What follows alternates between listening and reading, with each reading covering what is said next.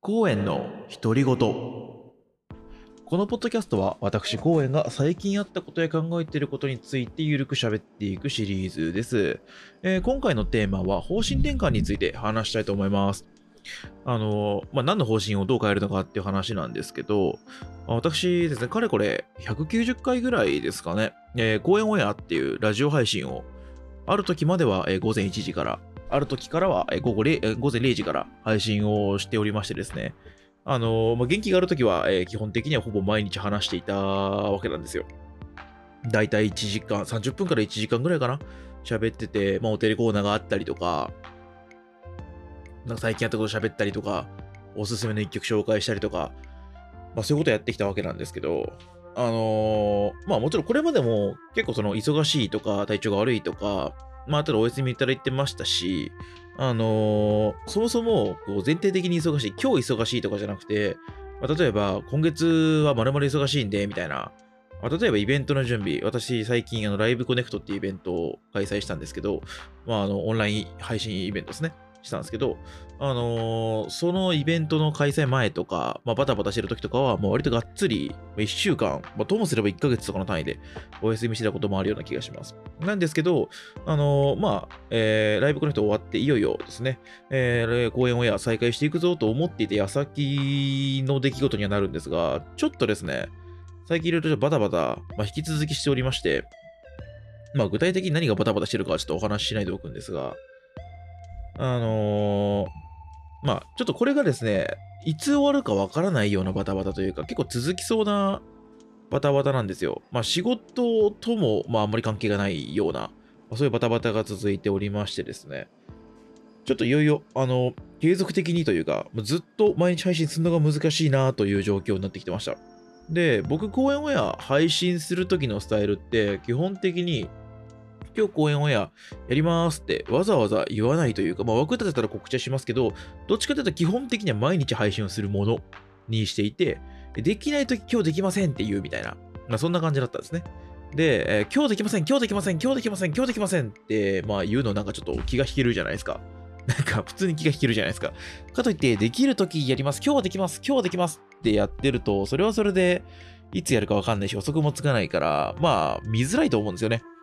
っていうことを考えたときに、ちょっと公演オンエアの座組を考え直す必要があるのかなというふうに思ってるわけなんですね。で、今の現時点でのこう仮説というか候補、進め方の候補としてなんですけど、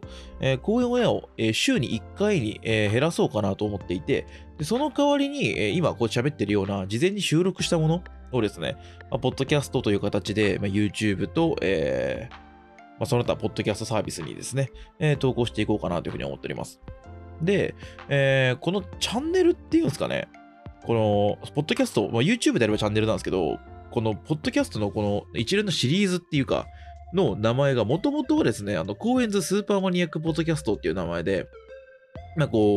あんまり配信でも喋んないような、マニアックな内容、細かな機材関係の話とかね、そういったものを喋っていこうかなというふうに思って作ったチャンネルというか、があったんですけど、今お聞きのものもその一連のものなんですが、ちょっとですね、ドタバタしてて、公演オンエアができないのに、公演オンエアの方が優先度高い状態で、このポッドキャストをずっと続けていくっていうのは無理やろっていうね、感じで全然投稿ができてなかったんですよ。できてなかったんで、このですね、ポッドキャストの枠組みっていうものを再利用してというか、名前変えて、コウエンの独り言という名前で、リブランドをしてですね、やっていこうかなというふうに思っております。で、基本的にはこちらは、公演オンエアの、公演オンエアは週2回やるんで、厳密には違うんですが、代替として、やっていこう。代わりとしてですね、投稿していこうかなというふうに思っております。なんで、話すことは結構公演オンエアの内容に近いですね。一応まとめてあるのが、普段公演オンエアで話しているようなことを、ガジェットとか、ライフハックとか、僕の興味関心とか、最近あったこととかですね、そんなものを話していけたらいいなというふうに思っております。そうですね、どんな感じになるんでしょうね。あんまりですね、一人喋りというか、僕比較的ずっと一人で喋るのは、苦にならないタイプなんですが、とは言ってもですね、生配信で喋ってる内容と、やっぱりこう、意識してないだけで若干違うと思うんですよね。だから、これがどんな感じになっていくんだろうなというのを思っております。投稿頻度は、毎日を目指していきたいと思ってるんですけど、まあ分かんないですよね、これのね。なんか、こう、いつ投稿できなくなるか、あ、こいつ何日で途絶えたなとか、まあ、全然あると思うんで、まあちょっといまいちね、どれぐらいできるかっていうのは分かんないんですが、まあやれるとこまでやってみようかなというふうに思っております。で、このポッドキャストの、このポッドキャストを Spotify とか、あとは、Apple Podcast かな？あ、違うわ。なんだっけ？アンカーか。とか、いろんなそういう、その、ポッドキャストサービスの方で聞かれてる方々に関してはですね、もしかするとですね、まだロゴがですね、そのポッドキャストのロゴが、コインズスーパーマニックポッドキャストのままになっているんじゃないかなというふうに思うんですね。それはまだ私がその新しいコインの独り言用のですね、ロゴとかアイコンとかをデザインしてないからっていうのに、まあ、由来するわけなんですけど、そちらはですね、気長に作っていきますので、まあお待ちいただければ嬉しいなと、はい、思っております。って感じですね。一応こんな感じでその方針転換については説明させていただきました。ちょっとですね、もう本当にね、お恥ずかしいことにね、いやまあ時間がないってマジで言い訳にならないと思ってるんですよ、僕本人は。思ってるんですけど、まあとは言ってもね、まあ物理的に時間がねえものは、まあ工夫でね、乗り越えていくしかないということで、ね、まあどういうふうにやっていくかっていうのは引き続き検討していきたいなというふうに思っているというような形でございます。はい。ではですね、まあ、せっかくなんで、まあ、このなんだ、方針転換の説明だけするね、エピソードがあってもしょうがないんで、まあ、ちょっとおまけ程度に最近あったことを一個喋っていきたいなというふうに思います。皆さんはですね、喫茶店行かれますか？まあ、最近はカフェっていう方が一般的ですかね。まあ、カフェとか喫茶店、まあ、有名どころだとスターバックスとか、ね、ドトールコーヒーであるとか、まあ、ベローチェ、カフェベローチェだっていうのかなとか、上島コーヒー、椿屋コーヒーいろいろあると思うんですけれども、その中で、まあ、比較的ですね、近年人気のカフェかなと思っているカフェがですね、まあ、コメダコーヒーさんなんですけど、私はそのコメダコーヒーさんに、一昨日かな行ってきてですね、まあ、食べてきたんですよ。食べたり、お茶飲んだり、コーヒー飲んだりしてきたんですけど、僕、コメダコーヒーだと、これまでね、基本的にドリンクしか頼んだことがなかったんですよ。そんなに長いするわけでもなかったし、まあ、ちょろっと行って、ちょろっと飲んで帰ってくるみたいな感じだったんですけど、初めてフードを頼んだんです。で、その時頼んだのが、カツパンっていうやつで、なんて言ったらいいんですかね、とんかつが挟まれたパンみたいなもので、なんかパンの形状もあんま見たことなくて、なんて言うんだろう。なんかさ、上から見た時に、その、横に引き伸ばされたコッペパンみたいな形って言えばいいですかね。コッペパン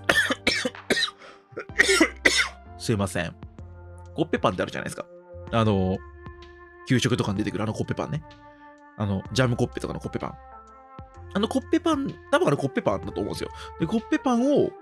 横に、平べったく引き伸ばしているような形って言えばいいんですかね。みたいなものですね。があって、これがね、めちゃくちゃ面白いっていうか、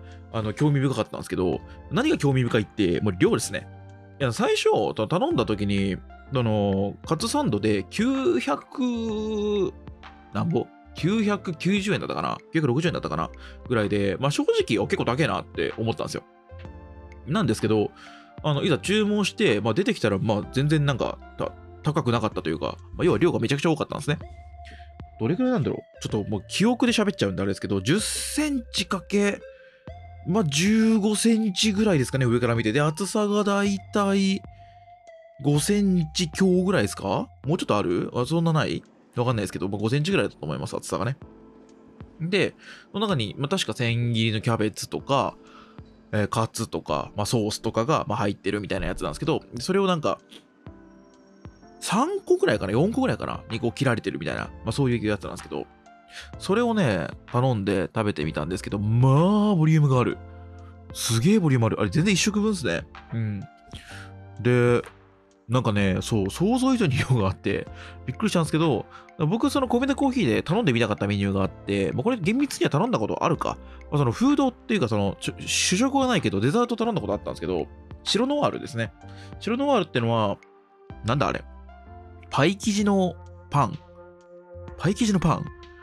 生地の上にソフトクリーム乗ってて、で、パイ生地は多分あったかいんですよ、普通に。あったかくて上にソフトクリーム乗ってるんで、なんかあったかいのと冷たいのがこう、なんか両方入ってくるみたいな、そういう、で、それがなんか6等分されてんのかな、パイ生地が。その上にソフトクリームがニュって乗ってるみたいな、そんなやつなんですけど、それ食べてね、めちゃくちゃ美味しかったのを覚えてたんで、それも頼みたかったんですけど、赤ツパン頼んで、その後に、白ノール頼んだんですよ。で、白ノールもね、なんか、改めて見るとすげえでかいのね。白ノール600円ぐらいじゃなかったかな。あれ600円はコスパいいっすね。でけえと思って。で、まあそのアイスクリームをね、こうちょっとパイの部分にうまいこと乗っけながら、こう6等分された分を食べていくわけなんですけど、あとね、メイプルソース、メイプルシロップついてきて、それもかけて食べましたね。はい。みたいな感じで食べて、で、なんかね、そのコメダコーヒーが長時間滞在型のカフェっていう風に方針を転換してるっていうのは聞いたことがあったんですよ。だからまあ長居してもいいのかなと思って、もちろんそのご迷惑にならない範囲でね、コーヒーとか、適宜お借りしながらですね、iPad を持ってってたんで、iPad 広げて作業をしてたっていう、そんな感じでした。なんかね、めちゃくちゃ良かった。なんか居心地がね、別にすごいなんかその、こういったらなんだけど、その高級感のある感じっていうよりは、結構親しみやすい、本当になんかね、ファミレスに近いと思います。ファミレスに近いような内装や雰囲気で、結構こうカジュアルに食べれる感じなんですけど、で、なんかすごい居心地で良かった。あ、ソファーっていうかその、椅子の座り心地がめっちゃ良かった。なんかね、なんて言うんだっけ、ああいうの、布のさ、表面をさ、シューってなぞったら色変わるやつ。ビロードとは違うけど、スウェードわかんないわ。そういう感じの生地、なんか、絨毯みたいな。ね。